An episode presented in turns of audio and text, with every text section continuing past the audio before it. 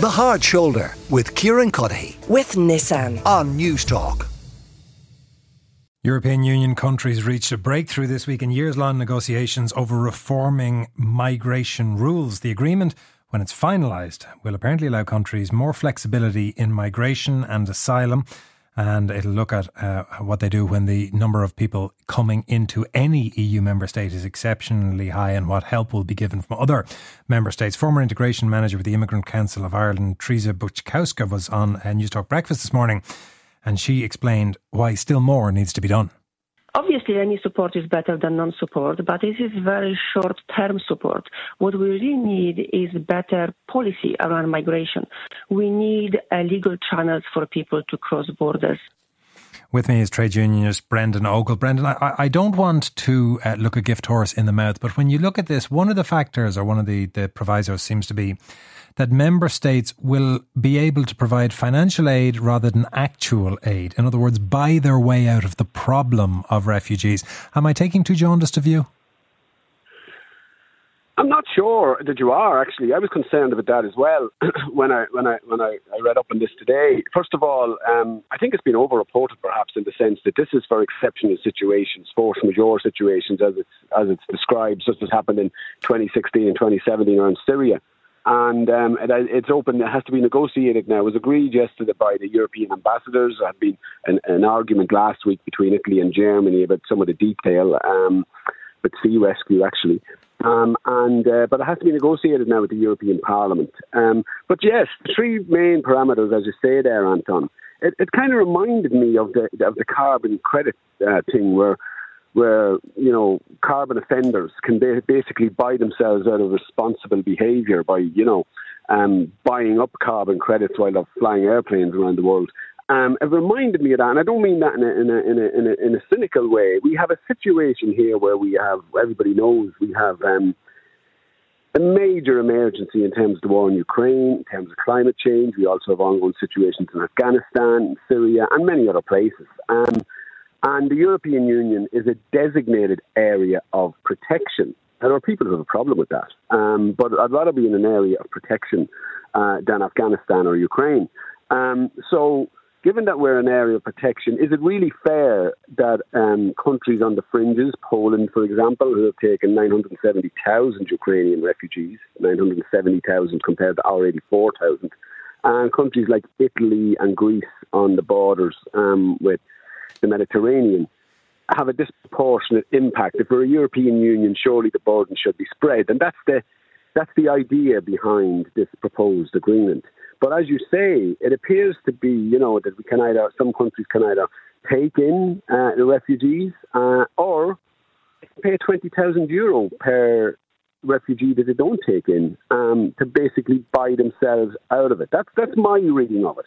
Now, um, to, like to devil's advocate it a bit, though, uh, Brendan, the, it is possible to look at it and say, well, look, part of the, the European Union project has been um, a, a a, a, realpolitik understanding that not everything is equal for everyone. So the poorer states getting subvention from the richer states, um, certain states with, like us, with significant um, fisheries that we have to protect and therefore bear a greater burden compared to some states who have none. So can you not make the argument that says, look, it is the luck of the draw that you happen to be on a border with either um, Russia or Eastern Europe, or that you happen to be on a border with the Mediterranean, and therefore you have to deal with issues that some of the rest of us might not. Well, the look of the draw, yes, uh, uh, um, certainly. You know, geography is geography. You know, um, nevertheless, the the, the, the most uh, the country that takes in the most refugees uh, most years is Germany.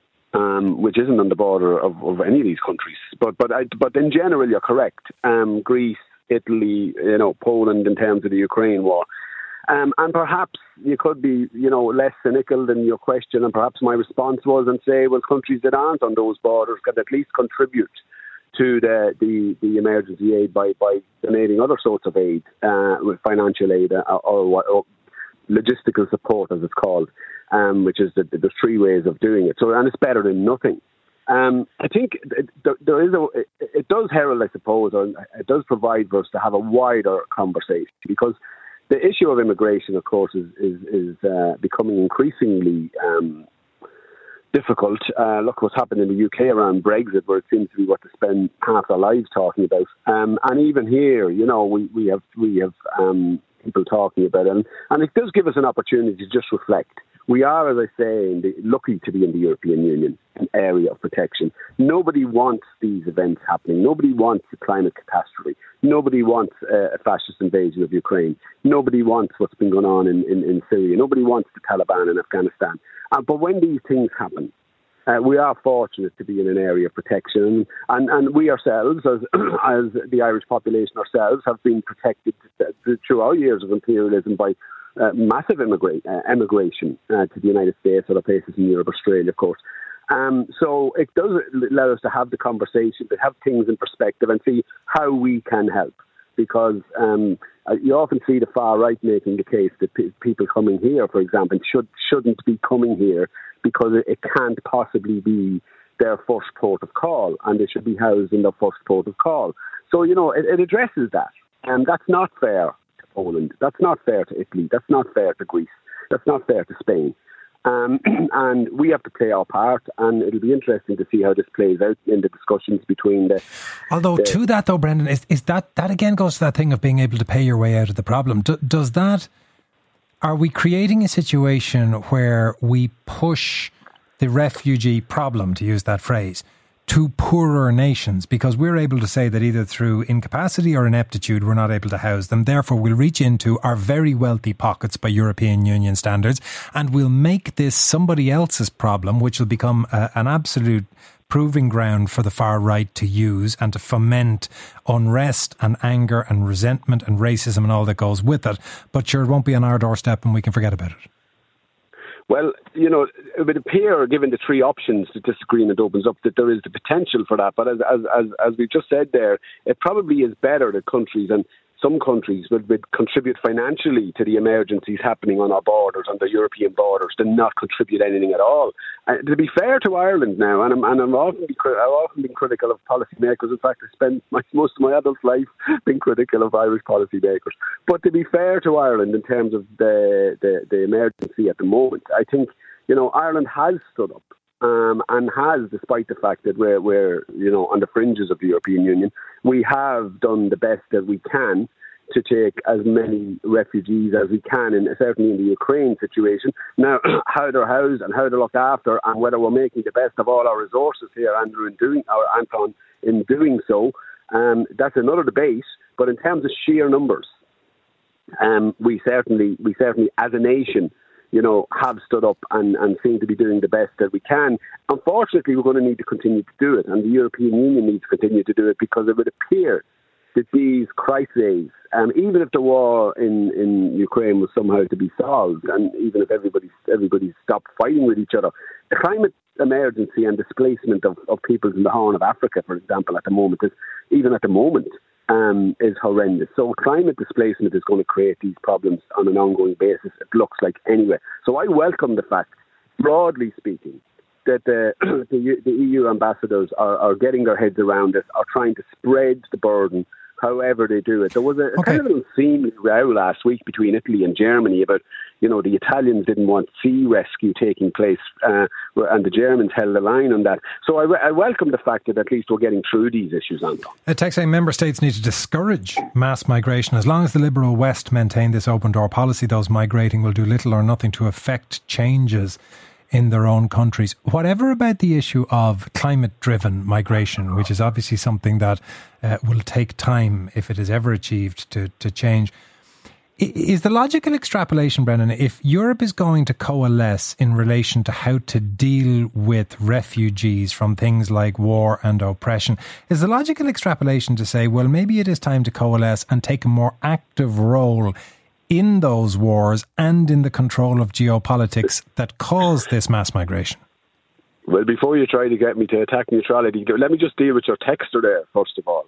Um, it would be great um, if we could take a moral position here in Ireland that what's going on in terms of climate emergency didn't really affect us here, and therefore, um, you know, they'll have to suffer in Africa, and we should. It's not our concern. Um, it's, it's the industrialization of the planet uh, by by Asia, by the European, by Europe, and by the United States that has led to climate emergency. Now, I know some people don't accept that, but you know, I believe in science, so that's the facts, and we cannot just morally then uh, allow that massive displacement of tens of millions of people to take place and say it's nothing to do with us, much as your text might like it to. And what about the involvement the in war and geopolitics? Yeah, but in terms of the war and the geopolitics, look at you know. I, I'd love to come on to you some other day and talk about talk about neutrality. I, I can my view on Irish neutrality is, you know, we need to be a neutral nation, but we're not a neutral nation. We're a vassal state um, any any state that declares itself neutral but isn't isn't doesn't know what's going on in its sea, doesn't know what's going on in its air, relies on support from the RAF and has uh, NATO and Russian warships squaring up looking each other up and down within our sea waters and is, can't do anything about it is a facile state. It's not a neutral state. Well, I, so I, I think, I, I think on that one, Brendan, I, will agree with you not in the sentiment, but in the fact that the statement Ireland as a vassal state requires more time to dedicate to it than we can in what it we does, have remaining. So thank you very much for coming on this evening. We'll park that and come back to it at a later stage. That is Brendan Ogle, uh, trade unionist and um, a trade union activist for, as he describes it, all of his adult life. The Hard Shoulder with Kieran Cuddihy. With Nissan. Weekdays from 4 on Newstalk.